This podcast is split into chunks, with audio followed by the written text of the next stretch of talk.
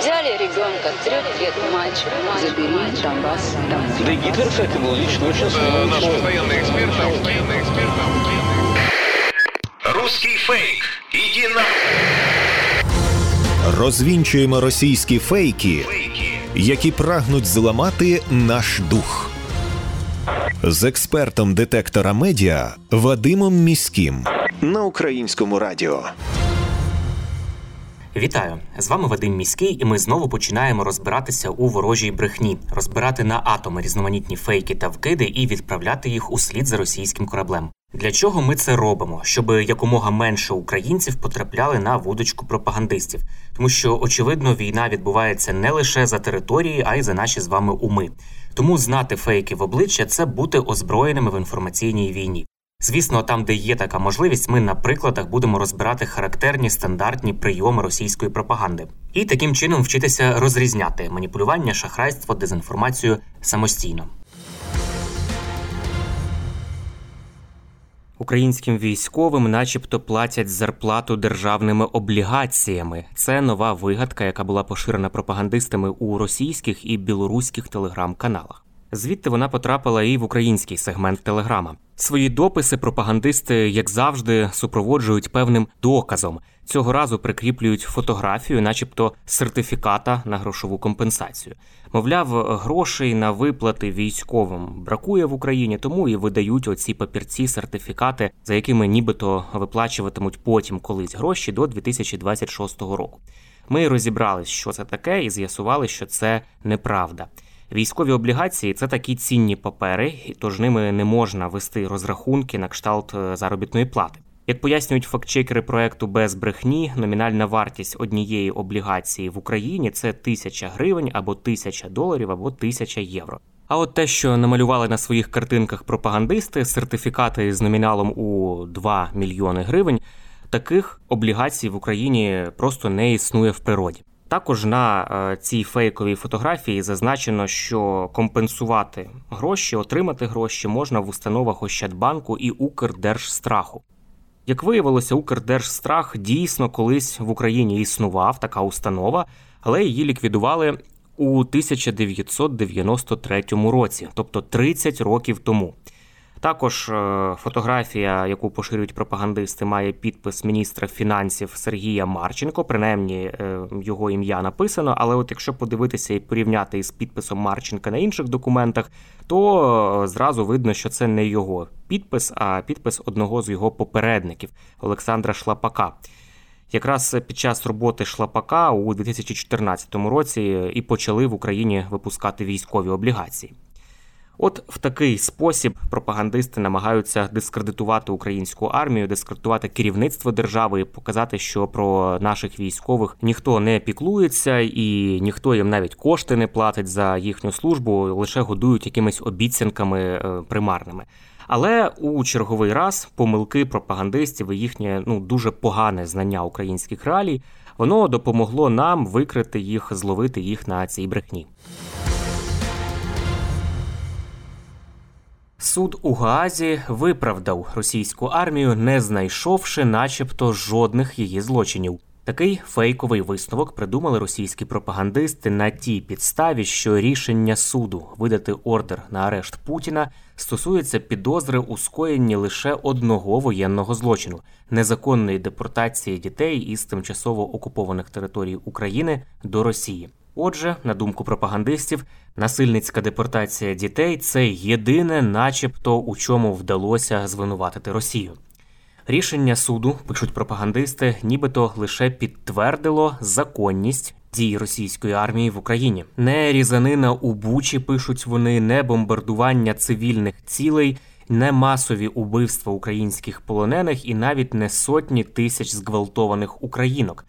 Це все перелічують самі ж російські пропагандисти і задаються питанням, як таке можливо, адже їм розповідали про те, що російські орки тільки те і робили, що грабували, вбивали і гвалтували. Чи все-таки усе було зовсім не так, як розповідали на заході? Пише, наприклад, про кремлівське видання Рідавка. Що ж відбулося насправді? Міжнародний кримінальний суд справді видав ордер на арешт Путіна лише через підозру у насильницькій депортації дітей з окупованих територій України до Росії. Однак цей виданий ордер зовсім не означає, що суд не побачив злочинів російської армії в Україні. Про те, чому рішення щодо депортації дітей стало першим, а також про подальші перспективи створення міжнародного трибуналу для Росії за злочин агресії, розповів у коментарі Суспільному мовленню міністр закордонних справ України Дмитро Кулеба.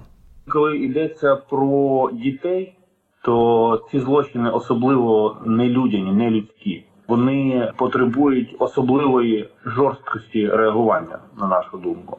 Але е, матір'ю всіх злочинів, всіх міжнародних злочинів є злочин агресії.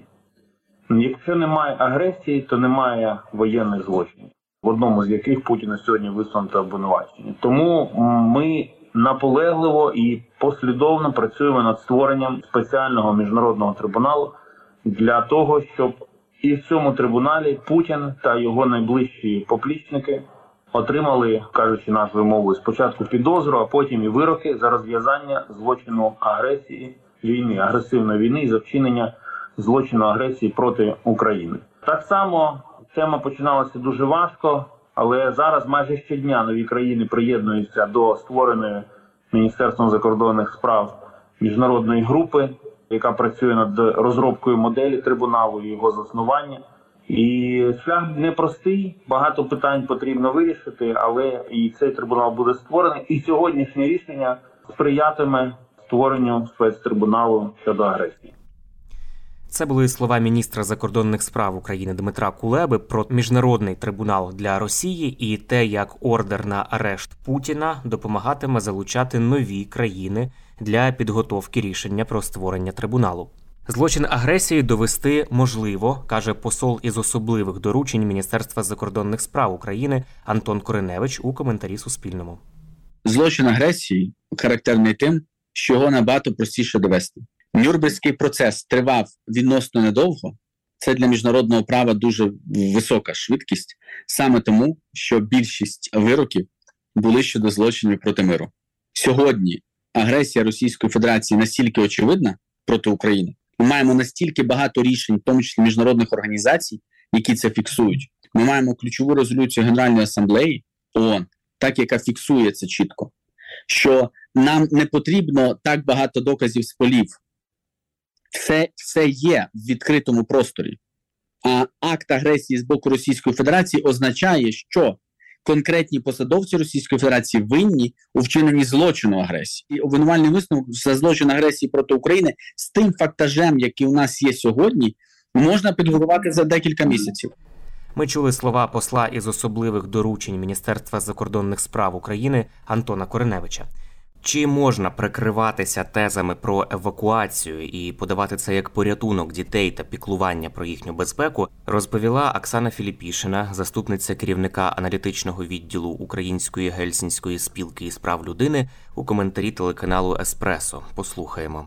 Трибунал користується міжнародним правом, і е, в даному випадку мова йде про Женевську конвенцію четверту щодо захисту цивільного населення в умовах війни. Так, от за цією конвенцією, жоден цивільний громадянин країни, на яку напали, не може бути депортований або просто переміщений на територію країни-агресорки.